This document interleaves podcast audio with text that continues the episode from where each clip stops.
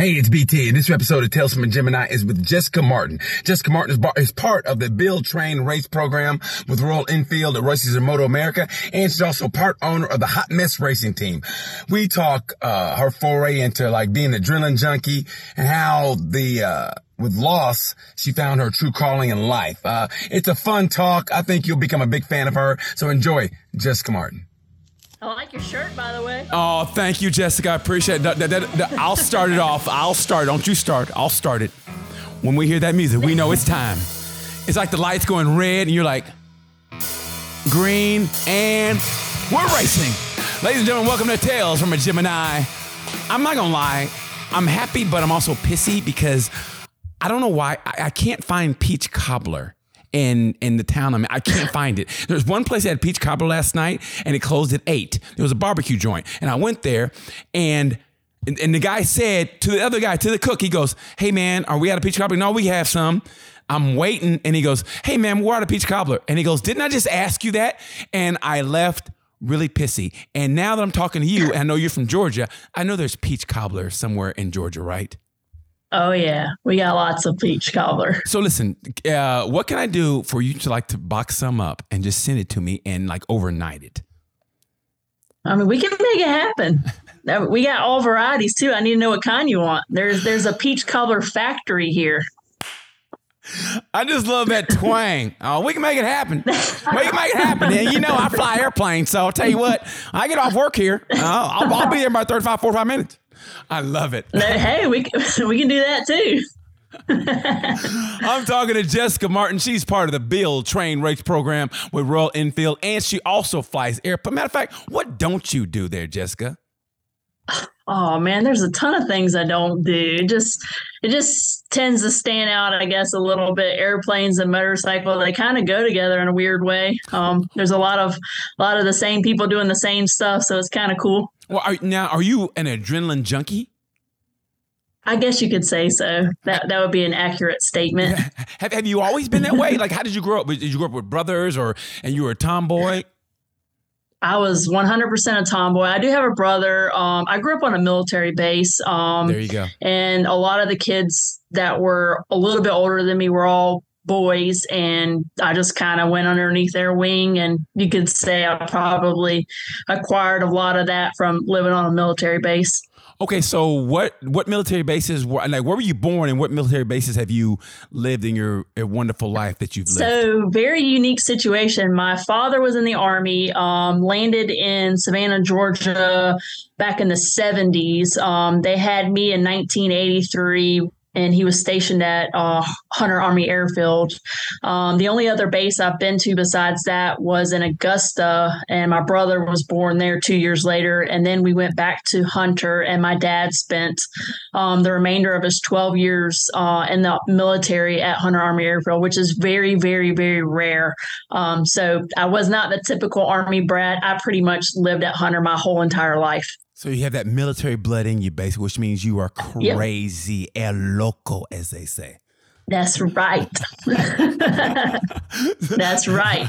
so now, was it a, a situation where you wanted to be like your brothers growing up, or or in the military? I don't know how that works with the military. Like, were you like all the kids were they mainly boys, and you wanted to hang with them? Because because I don't know Yeah, you, so- I don't know you like that, but it seems like from this from your pictures and everything that I've seen, it seems to me like there's a little bit of stubbornness and a little bit of hey, if you can do it, I can do it too. Even though I'm a girl, I can do it also. Yeah, that's probably accurate. Um, my brother's younger than me, so I definitely didn't get it from him. Um, I don't know. It's really unique. Uh, nobody in my family rode. Nobody, my parents didn't play sports. They didn't do any of that. But I was very active in softball and basketball. Played those in high school. Um, and then motorcycles and cars were just something I've always been drawn to. Uh, my dad was a big car guy. Um, he did. He wasn't a fan of motorcycles. They actually had a a really good friend of their son that got killed on a motorcycle. So they were not advocates for motorcycles. Um, so yeah, I guess I, I just always had this thing for bikes. Can't really say why or where it came from. And then like a need for speed, I've just always loved cars and fast things and mechanical things. And um, maybe my dad, uh, he was he was a mechanic, a master mechanic, and then living on the base, you know, obviously I was exposed to a lot of um, different people that did a lot of different things. It was a, a kind of they had uh, aircraft on that base as well. So my dad worked in on the um, vehicles first, and then transitioned later to aviation. So maybe just subconsciously seeing some of that, I was drawn to it. I don't really have a you know go to answer other than I was born this way. so you basically were the reverse Top Gun. Basically, you're like you're like the Tom Cruise of the family, is what you are. Yeah, I'll take that.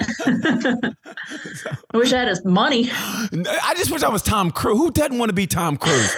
The guy is the greatest. Right. I mean, seriously, he's got to be at least he's well, he's in his 60s. He looks like he's in his 50s. Yep. I mean, he looks great. He puts out popcorn movies that you watch over and over again and yep. you leave, you feel his movies, they connect. I don't care who you are. They can, you could be a black midget seriously, that's transitioning. that's trans, and you'll still go. You know what? I love Tom Cruise. I mean, you'll have the big arms and everything, and you still go. I connect with Tom Cruise. You go, how? Don't worry about it. I mean, they do. Everybody connects with Tom Cruise. I mean, they really do. He makes the best movies in the world. Yeah, I agree with that. if you had to pick, if you had to pick motorcycles or airplanes, what would you pick? God, that's so hard. Um, financially motorcycles uh, i think i would get more opportunity there. Yeah. um, flying is just stupid expensive um, and i'm on the journey to become a pilot. I'm still a student pilot so um, you know money tends to get in the way of that sometimes. So yeah i mean if money was an option i would love to fly but motorcycles are it for me no, never put never talk like that because you you limit yourself. You gotta have a limitless yeah. mind. So don't ever mention money. I don't have enough because you'll always never have enough.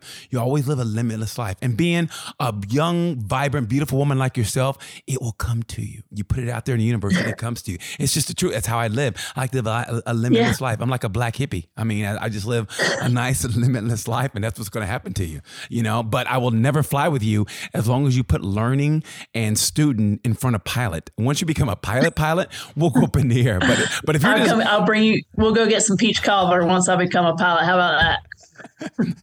Once you become a pilot, pilot, and, we, and you go solo, yeah, you can land in uh, yes. uh, on I sixty five, and I'll and we'll do like some Tom Cruise stuff, and I'll jump in and we'll fly and go get some peach cobbler. But until then, yeah, we'll leave it like uh, we'll leave it at that. We'll leave it at that. Okay, that we'll leave it as a uh, vision goal or something, whatever vision board or whatever they have nowadays. We'll get on Pinterest. We'll put it on a vision board on Pinterest and have a peach cobbler and have an airplane. We'll collaborate. We'll collaborate. We'll collage. We'll have like a little vision board, you know, and we'll go, "Hey, how was your vision board today?" And uh, and that'd be me and Jessica right there going to get some peach cobbler. so how so how long you been? How'd you get into racing? Racing? Uh, in 2019, I actually a friend uh, wanted to go racing, and she was kind of scared. And I actually had no desire to ever race. I never thought. I don't know why. I Just it never crossed my mind. I was coaching at the time, and um, I'd been doing track days for about six or seven years uh, at that point in time, and it just never really crossed my mind. I probably just no different than flying. Like I just never really thought about it until someone brought it up. It's like, oh, you should do this. And I'm like, what? That's that's an option. Yeah. Um, so a friend of mine uh, reached out and they were having a an all girls race and she really wanted to participate. She wanted to get some people involved. So she asked me and my friend Nicole. And I was like, no, you know, I don't have a I don't have a motorcycle that is race ready. And uh, long story short, buddy mine let me borrow his bike and I did it and um, it was like putting the needle in the vein. That's all she wrote. That's so you caught I don't know what it's like to put the needle in the vein. Let's just say, but from what I see on TV, well, when you know, addicts become addicts, yes. that's what happened. you, you Alice in Chains it basically. That's, that's what I always say. You know, yeah. yeah. So good for you. That that was your dirt. You know, Alice in Chains. That album basically was about heroin yeah. addiction, and that's what it was for you with the motorcycles, which I think is great. Once you caught that yep. bug, so I was gonna say, did you find the bike life, or did the bike life find you? So the way I got into motorcycles is I was in the cars first, right. um, and I had a car that was all fixed up, you know, and what was fast for me, what and I used to drag race. What, what, kind? What kind of car was it? it? You're gonna laugh when I tell you, but this is the era of Fast and the Furious and Nopey days. Um, I actually You're going to really laugh when I tell you this, but it's okay. Um, I had a Dodge Stratus that had the first um, ground effects kit put on it. I worked with a, um, the company that made them for the Dodge Neons back in the day, and I was like, man, I want this for my car. And I, I mean, I just had little stuff done, air intakes, mufflers, stuff like that, just little things, and raced on the Civics and Accords at the drag strip and thought I was something back in the day. Um, and then my brother totaled the car, and it was just too much money. I mean, it's so much money cycles. And uh, when I turned 18, um, you know, I'm an adult at that point in time, and my parents can't tell me anything. And Uh-oh. they've always said, no, no, no. But I am an adult at 18 years old. I know that's right. So what did I do? I went and bought a motorcycle, okay. a Ninja 250. Oh, shit. Can't tell Jessica nothing. right so that's kind of how I got into bikes. And then um, the high school that I went to, it kind of butts up to uh, Roebling Road here in Savannah, outside of Savannah. Uh, Roebling Road, I don't know if you've heard of that. Hopefully you have. Um, so it's a track. Uh, they do track days and racing there, like CCS and WERA and all the uh, Pan American now. They all go there. A lot of race teams come there to do testing and tune. They have a lot of a big car scene there as well. Um, but that track backed up to the back of my high school and it was like i remember vividly like during uh, softball camp um, we'd have to kind of go through these trails and do some running and stuff like that and it butted up next to that racetrack and i got fixated on it. I was like one day i'm going to go out there whether it be in a car or a motorcycle. And um, about three or four years later it happened. I got to go out there and never see, look back. See? Because you said i'm going to do that. You put it out the universe. You didn't think about it's yep. going to cost too much and you did it. And that's how you yep. talk. That's how you have a limitless mind and that's yep. how you that's beautiful now we on your first track day were you scared i mean what was your and and have you got a knee down yet oh so have i now yes or Oh, I, uh, my knee stays down. If, if, you've ever seen me ride, I, I, have the worst body position in the world. Um, I ride with my legs wide open. It's a bad habit from riding on the street for so many years, sitting in hot traffic where you try to get your legs off the bike. So it's really bad. Can put a knee down pretty easy. That that's not a thing for me. Um, I never got a knee. But actually, so before I got to the road course, um, I used to drag race motorcycles right out of high school and um, partly through college. Uh, I had a little gig with a motorcycle shop in town, and we used to build drag uh, weird, unique drag bikes like choppers and then I got into drag racing for a little bit. And then how I got to Roebling is one of our customers rented Roebling for a private track day and I went out there and I drug a knee on the track and I never went back to drag racing on motorcycles. It was always um, road courses for me because the adrenaline from you can get the adrenaline from the straight line uh, on a road course as well. Maybe not a top speed as a drag bike, but you can still get that uh, significant amount of speed down the straightaway. But to me, there's something more uh, powerful about dragging your knee or taking a corner at a high rate of speed or you know just the physics behind those things were is where I got most of my adrenaline not not necessarily from the top speed anymore. I've taken no less than four, maybe five race schools, and I've yet to get a knee down. And now it's mental, and I just, it, it, I, I don't, yeah, don't look at me that way. I just, you're I, limiting yourself. I get okay. Listen, don't. I feel like we're in a relationship. I feel like we're in a relationship right now. Look, stop it, woman, stop it. But that, but that's the way I feel. It's like I've taken all these classes, and I still have yet to get a knee down. When I was in Pittsburgh, I got a, I got my toe down for some reason. we need. A, you've been to Pittsburgh track, right? You've been there, okay? Oh yeah, yeah, yeah yeah. There's a one that it goes down and kind of up, and my my toe, whatever, and I thought it was my knee. I go, huh? I go, nah, that was my foot.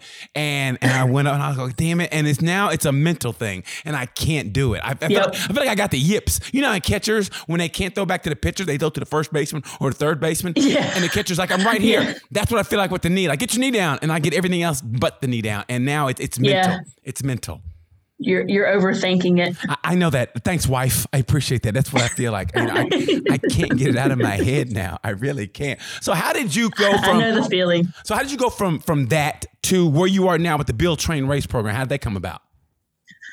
So um, the first year that Build Train Race came about from for the for the road racing, I actually applied and didn't get in, um, which was fine. I knew what their intent was, and they uh, responded with a great letter stating, you know, that in that particular year they were looking for people with basically no experience, and I just had a lot of experience, and you know, try again. Um, so the next year, I tried again, and they they specified in, in that audition that they were looking for people with a little bit more experience. So I got chosen for that um, last year and was you know so grateful for that opportunity. Um, and then also got the opportunity to come back again this year which i'm equally as grateful for. Um, i think each year as the program progresses uh, we're going to hopefully see it continue and see it change along the way. Um, and what it how it initially started and where it is today and it, how it's developing is um, really great. You know, you see the Chloe's and the Kaylee's of the world who are now diving into Moto America Twins Cups and giving people an opportunity that maybe the, not necessarily that they wouldn't have, but maybe they didn't believe in themselves that they could do something like this. And I believe this program encourages us to go after things that we typically may not think we're capable of doing. And, you know, it's really setting the precedence that we can go achieve those goals, whether they're a goal or not prior to this, but maybe that it opened up a new window for us to see these opportunities that we may have never even thought about before, you know, the program. So that's one of the really good things about the program that I love and why I applied um, for it in the beginning, anyways, because I really was passionate about what it what its intentions were for you know women in racing. Now, was that one of the impetuses for uh, you starting your hot mess racing program? Uh, I know you're a part owner of that, and so yeah, uh, yeah I was. Yes. okay, how long has that been around? How long has that been around?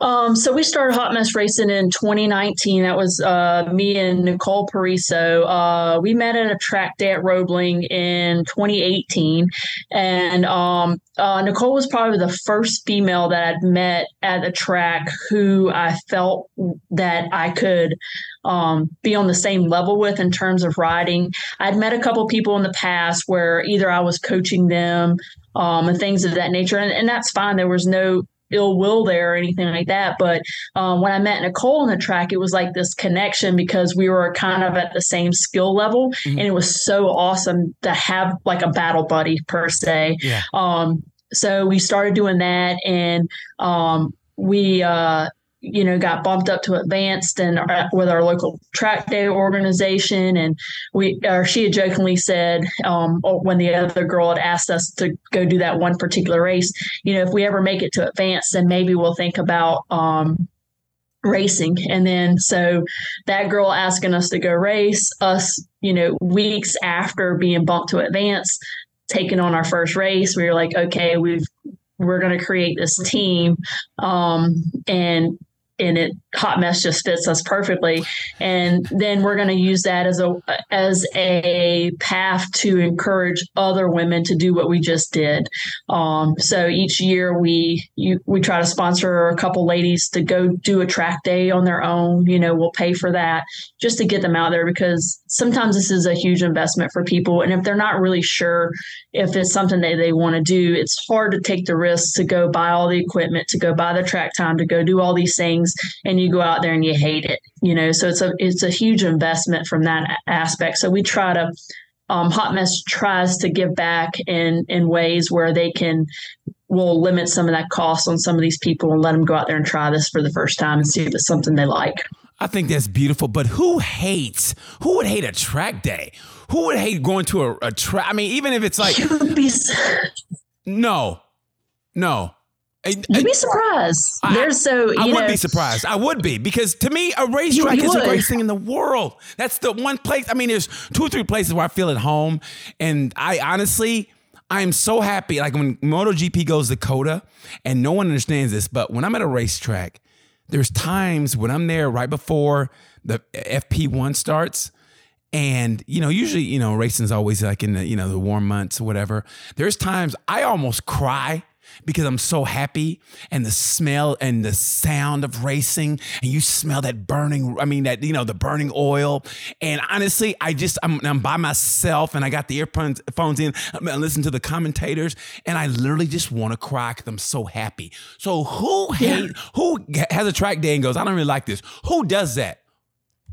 Well, there. I mean, you, you meet people like that all the time. Um, typically, it's the people who don't like to follow directions, um, or like, I mean, that's the truth of the matter, right? So if you go to a track day and you've seen knuckleheads there that give the organization or people a hard time because you know they didn't follow the rules or they passed too close or they did whatever a lot of times people think oh i pay all this money i should be able to go out there and do whatever the heck i wanted to do but we're there for a reason right we're there to teach people how to right go way. have fun on the track in a safe environment and do all these things and we we know going into this that there's different skill levels there and it's our responsibility to play nice and follow the rules um, then the other aspect of it is is you just have some people who are bred a little different. And I have some really, really close friends that are that way. And I like to compare it to the Isle of Man and MotoGP. How many people that are in MotoGP do you see competing in the Isle of Man? Uh.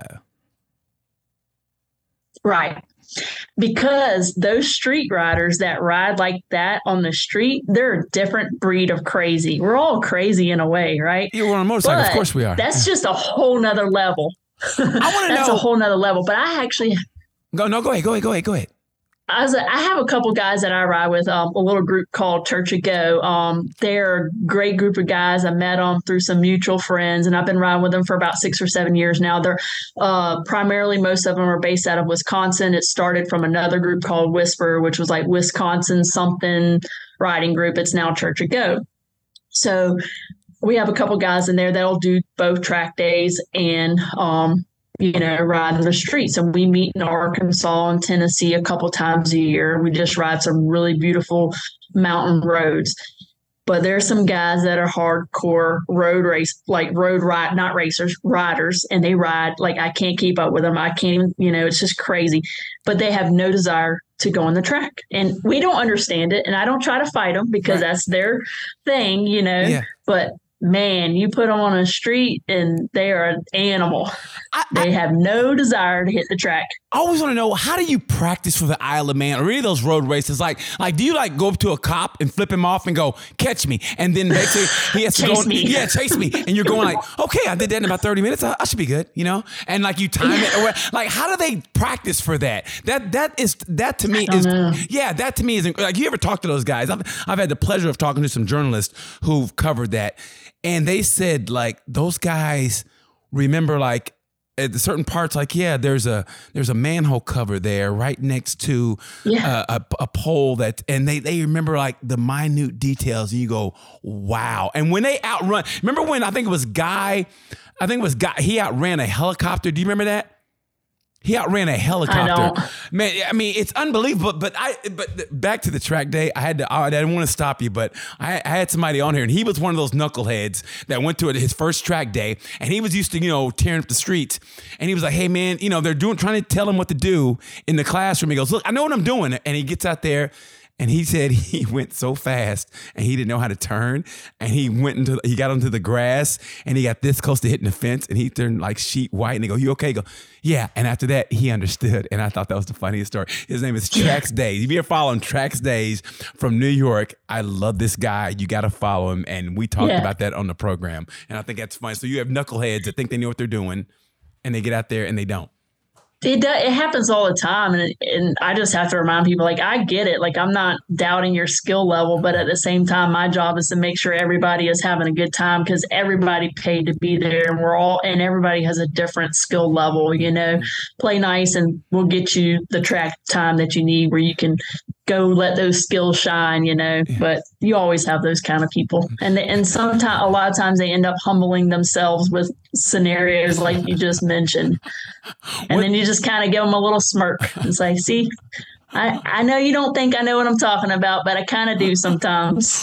what is the biggest, if, if, right off the top of your head, what's the biggest knucklehead you could think of that was at a track day that thought they knew what they were doing? And is it usually men is it usually men? I can't really see women being crazy like that, but is it usually men? And I'm thinking it's younger dudes.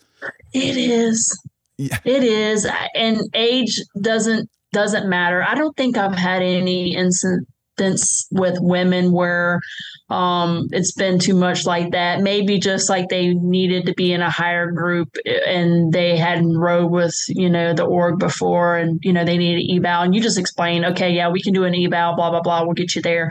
Um, I've had an incident where a guy was a car guy person and spent a lot of time in a car at Barber, and you know because he never ran with the or he had the opportunity to sign up for intermediate, but I believe it was sold out, so he had to start novice.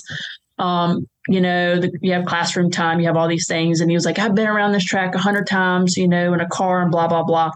Um, so by the time we got out to the session where they were by themselves and they were no longer following the, you know, the mama duck or or the daddy duck, whatever you want to call it, yeah. they were out on their own. Now they're they're in charge of making those decisions and using those um, perceptions going into corners and things like that. They no longer had a reference point. Um, he later came back to me and apologized, and he said, "I just want to let you know that I, I do apologize." When I got let loose, it was not the same as following. And yes, following was painfully slow because we're a novice. But I told them as soon as we let you guys go, that your pace is going to pick up all these things. You're going to be on your own. It's going to be a little different. I love and it. he acknowledged that later in the day um, and apologized for giving me a hard time. So it was all good. It, it happens all the time. It's comes with the gig, but it's fun to kind of see the light turn on when people have that epiphany and they're like, oh, crap. Yeah. They were right. now, now, for you personally, what what what's your biggest oh shit moment? I always ask everybody who's raced or whatever. There's that moment where you go oh, and my favorite moment is when I asked Sean Dylan Kelly, who races in Moto Two now, what was his biggest yep. oh shit moment? He was like when he was in Red Bull Rookies Cup he was, I think, at Jerez, and he's hitting it, going around this corner. He think he's on it, and he said Raul Fernandez came past him like, and he goes, holy shit, this is what I got to do. And so that always that always resonates with me. So what was your biggest oh shit moment that you that you've had in racing? Um, I, w- I guess I would say uh, so. The first race weekend um, that we ever did was with CCS, and it was actually a really cool weekend. Um, we ended up doing it at Roebling, which is, I guess you could say, my home track. That you know, it's in my backyard basically. Mm-hmm. Um, so I was running probably 124s at track days prior to this race weekend. Um, the last time I actually like did a lap time there on a 600. I was riding a, a day a Daytona 675 at the time.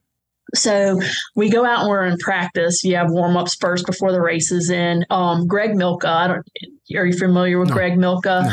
No. Um, he's been around a long, long, long time. CCS guy. Uh, he gives me and Nicole a tow basically, and our times drop down into the teens. Um, so when we go to do the uh, race meeting uh, before the races start. They have the morning meeting. They bring us all over right after practice, and they're going over everything. And they're like, "And who are you people or whatever?"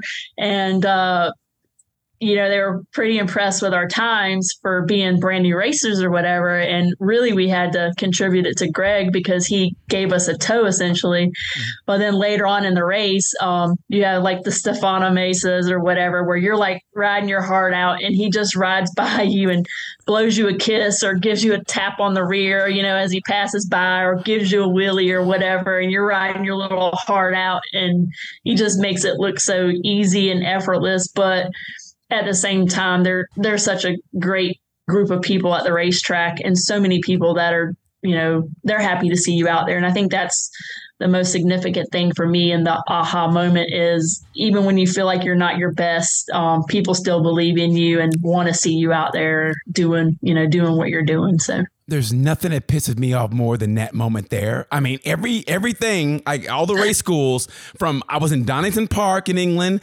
and the one recently that I can remember. Okay, Donington Park.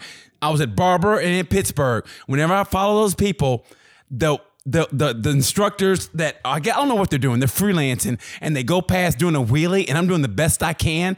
And I literally go, I hate you. I really want to flip them off. I hate them. I mean, with a purple passion, but I can't do anything about it. It's it's like it's like if Mike Tyson pushed me, like, what are you gonna do? And I can't do anything. You know what I mean? So, and that's what it's like. I hate them so much because I'm doing the best I can, and I'm really trying. I'm that. I'm that it's really a love hate, though, right?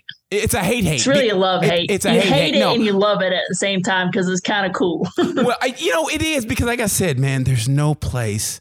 Whenever I'm at a racetrack, it's just the great. Like whenever, like I, I can't. It, it's almost like the adult version of Christmas Eve when you're a kid. Because Mm-hmm. the night before I'm at a hotel I'm like I'm going to be at the track and, I, and, I'll, and I'll do yoga the night before maybe early early and I get to the track and I'm all excited.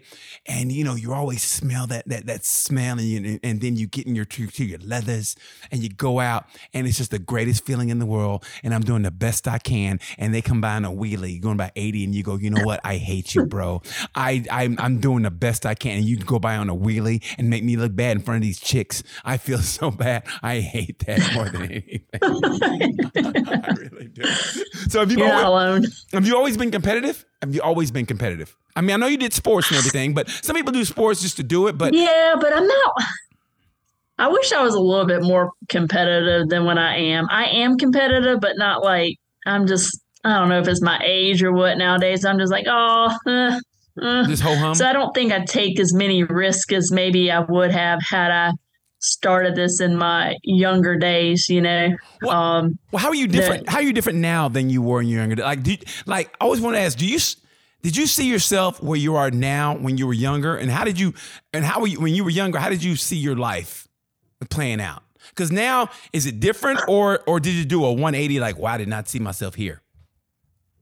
I did a 180. Um, so whenever I when I was in college, I initially went to college to be a nurse because that's what my mom, you know, medical field. Let's do that. She worked in the medical field. She wasn't a nurse, but you know, you just knew that there would be longevity and a career there in the medical field.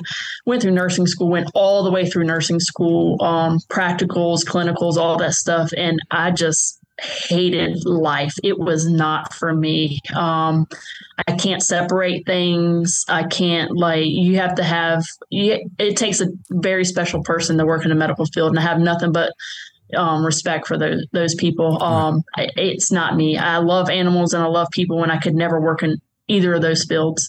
Um, so it took a drastic change for me. Um, and then I just I've always worked pretty much right out of or I worked in high school too. So I've always been like I need to work. I need to save money. I need to do all these things. It's just kind of how I was raised. Um, a little bit more conservative um, to say, like, you know, plan for your future, plan for um, all those things. Really, I'll tell you when my life changed or when that whole thing changed. Um, in 2014, I unexpectedly lost my father to cancer. Um, he passed away probably 12 months to him retiring for the second time. So he'd retired from the military and then he worked for the city for 20 years and he was about a year shy from um, retiring. And he, he he and my mother had made all these plans for the future of things that they were going to do when they retired and never got the opportunity to do it. And it was literally like a light switch came on that day. I was like, you know, I totally understand that we need to plan for our future and those things, but I'm not guaranteed tomorrow. So how do I find that balance?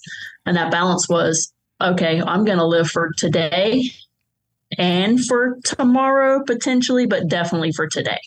Um, so I do a lot more now than I ever did because, you know, prior to to that, my whole life was I was taught plan, you know, save for your future, save for this, save for that.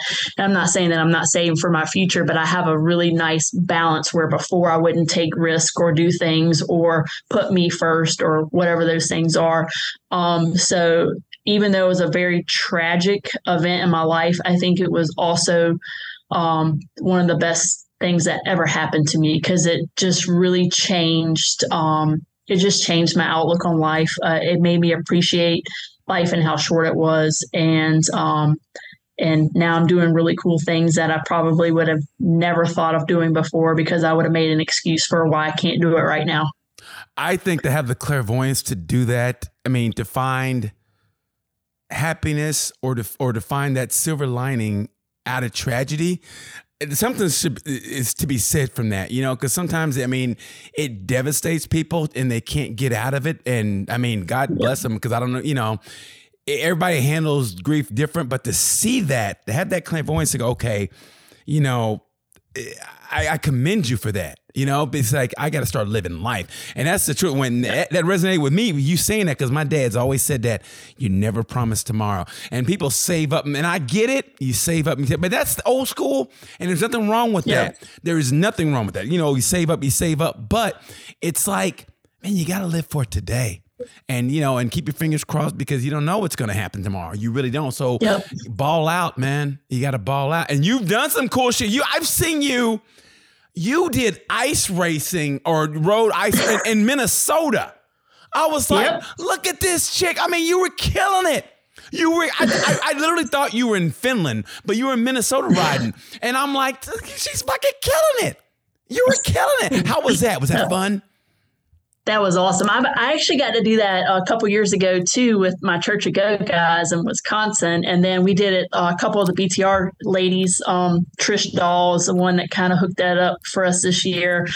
Um, and we just we just started saying that we're going to do some kind of event every year to kind of keep our um, BTR family together for those that have moved on to other opportunities, and you know just to keep that friendship um, alive and just go explore things together. So uh, yeah, that was a very very awesome experience. Um, man, they even had airplanes there, which was awesome. So I, I was like that. on overload, uh, sensory overload with all the things happening that weekend. It was it was truly an awesome weekend. Now, now what are some motorcycle goals that you have? Like, like there's still. I mean, I, I don't know if I could. I don't know there's enough years in my life to do everything that I want to do in life and also on a motorcycle. Like I I like I personally, even though I, I can't say never, but the Dakar the Dakar rally always holds a place in my heart.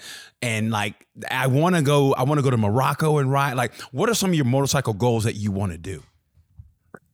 Um, so I would love to go to another country like Europe or something and ride. So my mom is from Germany. She still owns a house in Gerolstein, which is probably I think 20 miles or so from the Nürburgring. Um, oh. Um, I've been there to visit, but I've never rode on the track. Yes. Um, so that's a goal. Is I would love to go ride some European track, whether it's a track day or wherever. I think that would be cool. Um, I have a secret that I would really love to race a bagger. I think that would be awesome. Do that. Queen of the bagger. Yes, do that. um, you have this, so, you have it at your disposal. Do that. Yeah, yeah. So that might be, that might be something in my in the future if they keep that program going on. There might be some opportunities there to do something cool with that. Um, kind of get me back to my uh, college days of choppers and Harleys and uh, building cool stuff. So you never know what that will do. Um, I still want to go watch the Isle of Man. That is probably number one on my bucket list of things to do. Um, it will happen. Yes. I, I, will go visit that one day. Yes. Um, other than that, yeah, I mean, ride in different countries. Uh, hopefully, continue to encourage people who don't think they can do what we do on the track or ride motorcycles or whatever. Um, hopefully, I can do that forever and ever and ever. Um, be 80 and ride a bike. I met a lady one time at a Ducati day that was in her 80s doing a track day, and I was like, Yes. Is, isn't that the greatest inspiration when you see older people still doing it? You go, yes, because it used to be if you were 50, people go, "Oh my God, you're gonna die like pretty soon." You go, "What?" Now, now if you're 50, you're wearing skinny jeans, you're dating somebody in your 30s. You know what I mean? You got a band. You know, you're flying to other countries. Where you're a pharmaceutical rep, if you know what I mean. I mean, you're doing different things in life. You know what I mean? So that's what's great. So that's what's great about life now. It's so limitless. If Martha Stewart yep. can pose for Sports Illustrated in a swimsuit issue, hey, her. The sky's the limit. And you here's what I say. Here's what here's what I want you to do. And this I did this for my 50th. I want you what I want you to do is go to Europe. I rented a bike in Milan, in, in Italy. I rented a bike in Milan and rode up to the Stelvio Pass. And and when you do that, I, all I want you to do is text me and go, thank you. That's all I want you to do because it, it's the most beautiful ride ever. I went to the Stelvio Pass in June and it was snow on the top. And that's where like it's Italy, Spain, uh, I think France and I think in Switzerland. They're all they all converge at the top, and nobody was at the little, you know, the passport place, whatever. So I rode over into Switzerland like for like 300 yards and go, and then a U turn and came back. So don't tell them I don't want them chasing me down. But yeah, it's the great, and I, they were getting ready for the Tour de France also. So they, um, so it was bicycles, nothing but bicycles and motorcycles, and it, and it was it's the greatest. That's awesome. Yeah, it's the greatest ride you'll ever do. So you that I want you to put that on your bucket list also that you go Okay. rent a bike in Milan and you drive to the Stelvio Pass, and all I want you to do is say, You need to text it to me so I won't forget. "Oh, you won't forget, girl. Trust me, you won't forget." Now, now that we're like this, oh, it's, it's the biggest mistake you ever made in your life. You know, I mean, look at Kaylee. I mean, I'm wearing this for her. She can't. I know, right? She right? can't. She can't get rid of me. She can't get. She's tried, but she can't get rid of me. I mean, I'm like this with her. I know she's trying. Like, Love it. yeah. Oh God, please. Uh, hey, Kaylee. Oh God, here he is again. You can't get rid of me. Once you're on this show, we're like this. That's the way I. That's the way I Awesome. feel. Yeah. I'll take it. Yeah, so Stelvio Pass for you, and I'm trying to think of another thing I want you to do. I want you to ride. I just want to go. I, I, me personally, I want to go to Morocco and ride. I just think it'd be great to ride in Africa, in the desert. Yeah. And there's something just.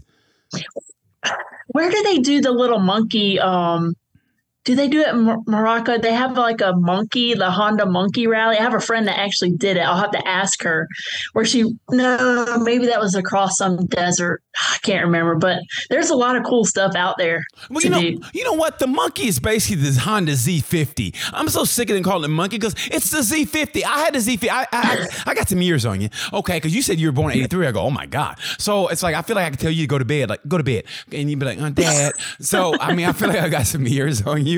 But e- e- either way, though, I- got my first motorcycle was a Honda Z50, and now it's the monkey, and I'm like, you can't fool me. You know what I mean? I know a Honda Z50 when I see a Honda Z50 because I had the original. I remember that. I had the originator. So it's like they say, it's the monkey. I go, eh, it's a Z50. It's a Z50. Just gotta evolve. Let it evolve. It's okay. No, it's not okay. It's the Honda Z50, and I'm sick of them calling it a monkey. You know what I mean?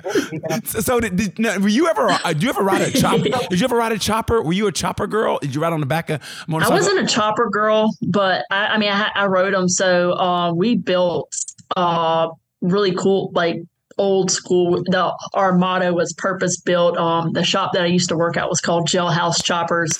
Um, it was like the a Billy Lane, Indian Larry era of time. So we would go Yeah. out to like those really old school uh, shows, and we did a we did a couple biker build offs and things of that nature. Not like on the on the TV scale, but it was during the whole uh, Orange County cycle time, all that stuff.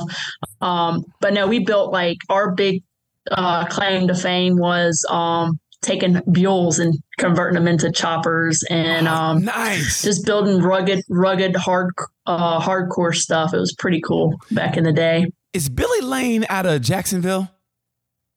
Where's he out of? Uh, Melbourne, Okay. Melbourne. Okay, okay, okay. I, I could have sworn I saw something with him because I was into that back in the day. Also, I never really was a chopper Mm-hmm. dude, but you know, like I respect it. Let's put it that way. You know what I mean? Like, Right. Like all bikes, I respect, but I never was a chopper dude. I've always been like, Yeah. I, I don't know. I was like a little, little different. You know what I mean? Like I, I don't know if I'll ever be a bagger guy, and I, I would, and I'm not even you know down in that at all. But I don't know if I could ever be a bagger dude. I always picture myself as just like.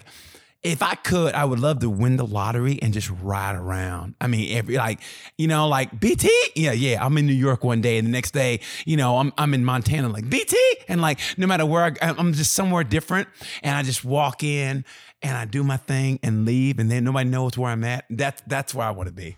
You know, That's awesome.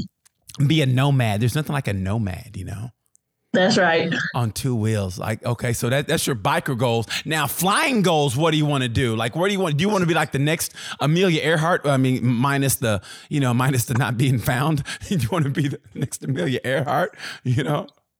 Oh, what happened? You okay? And by the way, what do you do? By the way, Um, my, my producer said, "What does she do?" I go, "You know what? I don't know. Like, what do you do? What do you? Um, can you tell I me?" work for I work for Gulfstream Aerospace.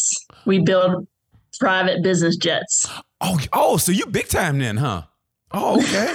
oh, excuse me. No wonder you had to keep it on the wraps. Like, yeah, it, it's, sometimes something you can't afford, BT. so for uh, for flying goals, um, I don't know. We'll see where it takes me. I don't I don't have a desire to go to the airlines or make a career out of it. Maybe a supplemental thing where you know, get my commercial, become a CFI and teach people how to fly, something of that nature, and maybe work at the local flight school part time or something like that, just for some extra income and fun, um, build hours that way. Um, but I don't think I have any desire to go and um, do anything crazy with it. Maybe, um, I mean, they do some cool stuff. Like they have races and stuff in the sky, which is kind of neat. And they have like all women's teams that do that. Um, maybe something like that down the road. But right now, it's just a hobby. Uh, it's fun to be able to just pick up and go to another city or, you know, fly along the coast and see the sunset and things of that nature. It's just, it's just different world in the sky. Um, it's a little calming most of the time. Um, I don't know. It can be stressful too, depending on where, where you're flying and um, things of that nature. But I don't know. It's just it's just a hobby at the moment. But that could change. You know, you might talk to me in two years and um, doing something crazy. Who knows? Maybe a peach cobbler delivery service. How about that? Uh, yeah, I, only for you though. Those are only for special people. Oh, I'm special, all right. as, as, as, my mama would say, "Oh, you special, all right, boy." How you define that is up to you. I won't. I won't put that definition out there. Oh, trust me. You, you, trust me. You won't hurt my feelings. Trust me. I grew up in the '70s. You can't. You, you, you, can't hurt our feelings. I mean, if you grew up in the '70s, we were. We, I mean, we're just a whole different breed. I mean, we had a president that left. I mean, we made him leave, but he left. We had a pre- We ran out of gas. We ran out of toilet paper for the for the pandemic. We ran out of gas, and our president left. So you can't hurt our feelings. You can, I'm like, what are you going to say to us? Like what that we haven't been through? We had a president right. leave. I mean, granted, we had a pope leave, but that's different. We had a president president leave. We had no gas. I mean, we were the toughest generation there is. So, you know, I mean, that's why we're a little bit rough around the edges. You know, we're like, hey, you kids here, you, you know, you get all hard, you know, hard with your feelings. You know what I mean? So, yeah, I mean, you can't hurt my feelings. Nothing wrong with that. That's what you say now until you get to know me. But still, no. So, okay. So now, what I want to ask now is like, I always ask every racer this when you're on the grid, for a Build Train race and the race is about to start, what goes through your head? How do you get yourself up for the race? Like, do you listen to music? Do you talk to people? Do you joke around? Or you're all serious? I always want to know the mental space that you're in when the before the race um, starts. I typically. I typically, um, you know, with the build train race, it's a little different because you are all underneath the same tent um, versus like club racing or anywhere else. You would typically have your own space. Mm-hmm. Um, with a team environment, it's a little bit different. I will say that I'll typically just sit on my motorcycle for a few minutes um, prior. Sometimes I'll sit in a chair, but really just kind of calm myself, you know, talk to myself through this. You're here to have fun. You're here to, you know, this is an opportunity that most people won't ever get. Go have fun. Um, you know, it just kind of takes some pressure off myself, kind of. Um, sometimes, and normally I'm I'll walk through the through the tent and give everybody a fist bump or something. You know, get them hyped up, get them calm them down, whatever you want to call it. Um, and then just go back to my area and kind of just chill out again. Um, and then it, it's weird as soon as you the bike gets off the stand all the nerves, uh, everything, all the emotions um, for me just kind of go away. Um, it's almost like a calm sets in for a minute. Um, you do your little sighting lap, you come through, you do your warm up lap, you get a little bit of butterflies again, and then it's just like the world stops for a couple milliseconds until the light goes off, and then it's just then it's just like you know go time. Um, a switch kicks on, and you go from you, you know everything's kind of calm and just sitting there to all right it's time to survive and you know fight mode comes in and and then we just go is that your favorite moment of life I mean, I, I, mean, don't get me wrong. I, I, I'm gonna, I'm talking out of my ass here, but I just feel like you have a great life. I feel like, I feel, I feel like, I feel like you're kicking life in the ass now. You're having a great time. I feel like you love your job, you love what you do. But is that your favorite moment in life when you're on that grid? Yeah, there's I, I, could I could say that for sure because there's just nothing that quite compares to it. Um, flying gives you a lot of that, but it's there's just a different type of adrenaline that comes to sitting on the grid. Um, it's just amplified. Uh, I, I, don't know, you know, you just especially like in a Moto America environment, um, it, you just know the people that are there watching. You know that it's on TV. You know all these added things to it, and it's just like reality hits you, and it it gives you this sense of I don't know, it feels like a drug gets pushed through you where you just feel so high. Um, and and there hasn't been anything else that has been able to compare to that um, that I know of yet. Needle in the vein. Needle in the vein. That's what it is. Needle in the vein. yeah. I mean, other than being on this show, I think probably it's like the biggest high ever, huh? Other than being on this show. Right? you're right. You're right. I didn't, I mean, man.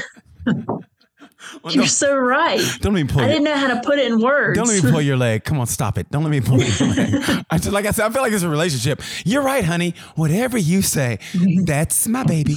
No, but you know what? Honestly, and I look at you as like the great thing about you is, and I I got inspiration from it is that you're racing now at this stage of your life where, you know, and I just think it's great that little girls can look have a, a hero to look up to that's a woman that's in a positive light and i i said it to all, everybody at female racers I, I talk to I cannot stand those real housewives of the whatever the whatever. I hate that shit. And I and all due respect to the Kardashians, how they made their money, but I hate all that shit too. I just feel like sports is the best place for a female to look up to for role models because I think for the girls to have to look up to in a positive environment, and that's what sports does. It's a structured environment, and it teaches teamwork and it teaches positivity. And I just think having somebody look up to like you and for women period because there might be women at this stage of your life and this is no shade being thrown on you but it's like i think sometimes you reach a certain age you go okay okay, there's no reason to dream anymore. Because I think sometimes as adults, we think that. I think sometimes as adults, we right. go, okay, I'm at this age. Well, I guess it's time to die now. I mean, or whatever. You don't dream anymore. And the fact you're doing it at this age and you still talk about other stuff that you want to do, that's got to be an inspiration to someone watching this that's maybe in her 30s, maybe in their 20s, they didn't know what they were going to do in life. And they're, yeah. maybe they were structured and all of a sudden they see you doing, they go, you know what? If she can do it, how come I can't do it? Do you feel yourself being a role model to, the, to women like that? I do, and, I, will feed off that a little bit. I remember actually the first race weekend ever uh, with CCS. Uh, we were standing in the lunch line or the cafe, whatever the to get some food, the line, um, and did not get out get out of our suits because we were the first race up. So we are just really going to go in there, get something quick, and um, get back out there, right? So we're standing in our suits, uh, me and Nicole, and we are talking, and out of the corner of my eye, I got a glimpse of a little girl who like saw me and Nicole standing there in our suits and she like tugged at her mom and like pointed at us and it literally melted my heart because we are absolutely nobodies in this world of racing right? Like a nobody. But in that moment she saw us and you could tell like the light went off like oh my gosh they're do you know they're riding motorcycles or they're doing this. Never said anything to us uh, we just kind of waved at her or whatever, and she smiled real big. But you got that feeling. Um, and I've had even a lot of males reach out to me and say, Hey, how do I get into this? How do I do these things? Um, I don't care who I inspire. If I'm inspiring somebody, every single thing I do is well worth it to me. You know, the good, the bad, the ugly that comes with it. Sometimes it is, it is, you know, it's so worth it to me. I, I had a um, pretty gnarly crash on the streets many years ago where I kind of ended up, uh, you know, my stupidity led to other people learning from my stupidity. And I had so many people reach out to me and say, Hey, I saw your crash.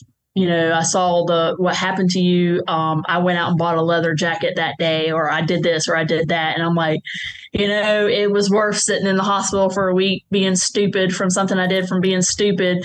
Um, if it changed someone else's life, that they you know, they learn from my mistake. What did you do? What did you do? just an idiot. Like I always wore leathers, and this one time I didn't. So I went out in jeans and a textile jacket.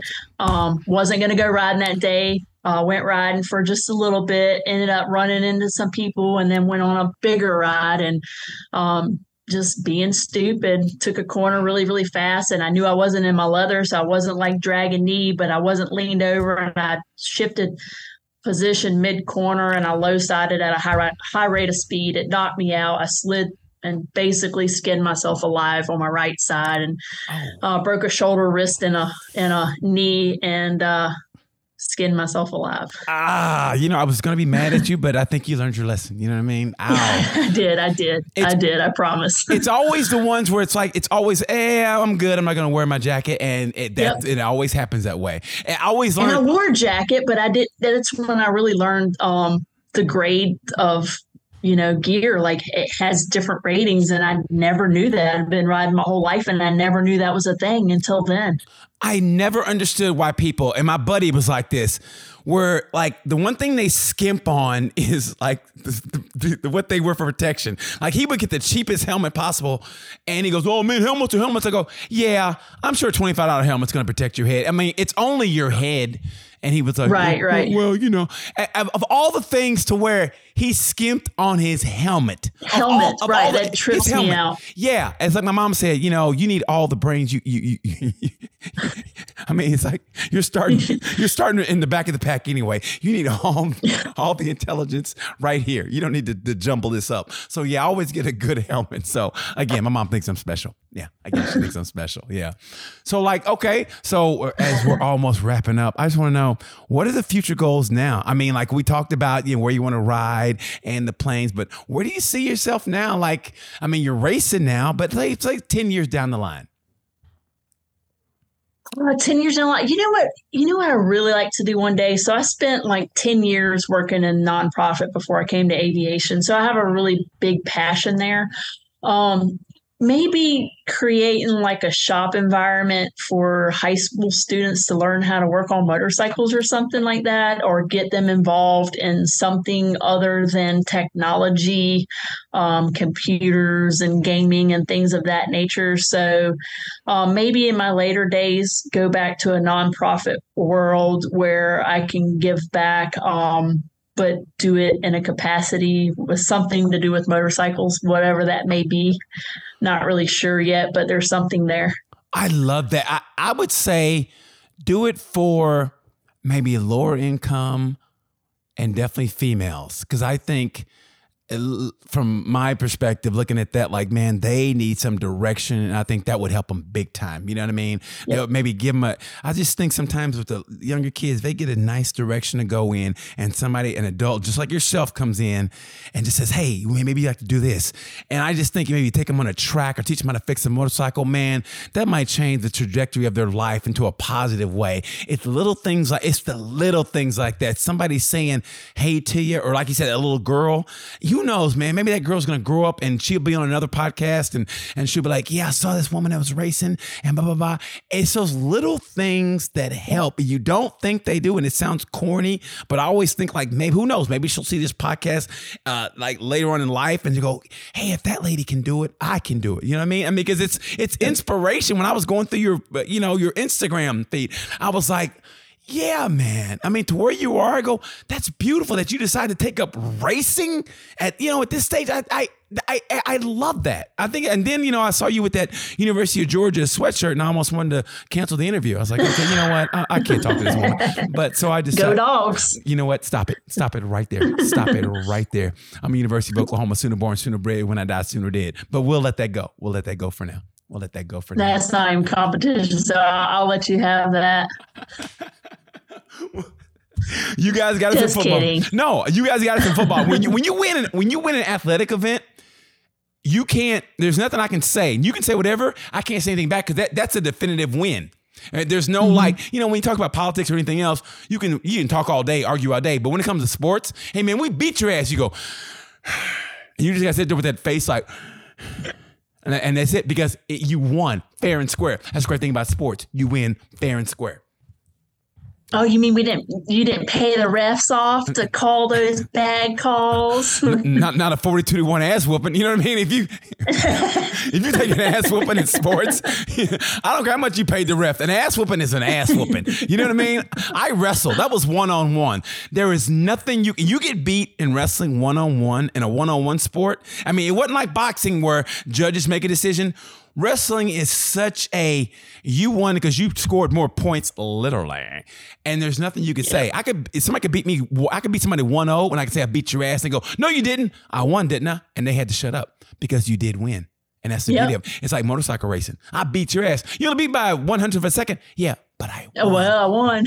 And won. and that's it. Yeah. Man, Jess Rise, Jessica, I had a ball with you. I hope you had a great time too. Thank I you. I had a good time too. no, I really did. I, I, I, you know what the great thing about it? I love going into uh, things like this where I don't know the person at all. And I mean at all. So discovering you that sounds weird discovering you is like the great it's no because i feel like honestly i feel like there was a connection there because you know we're both like you know a little bit you know just a little bit I don't say I say older, but in a different level in life. Let's put it that way.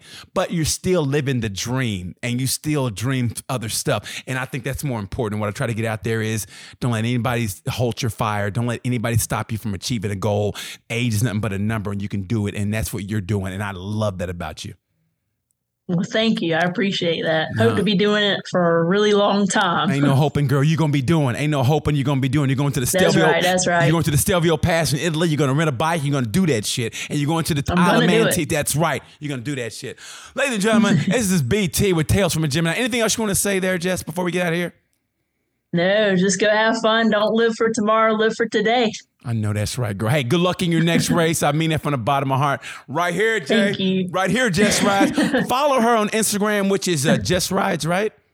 Two two wheels Jess. Two wheels Jess. Yeah, that's your email. That's that's personal. That's personal. Yeah. So that's that's your two wheels. Follow her on Instagram at two wheels Jess. Follow her on the Build Train Race. Man, with Royal Enfield, what they're doing, I love it. it. It's giving everyone an opportunity to race, and I just if you get a chance, follow that, and you will love it. I promise you. So thank you so much for following Tales from Gemini. Thank you so much, Jessica Martin. I appreciate that. I want that peach cobbler, girl. Let's get it. I got you. Let's get it cracking. Again, I'm BT. You know what to say about this time. You know the word pay.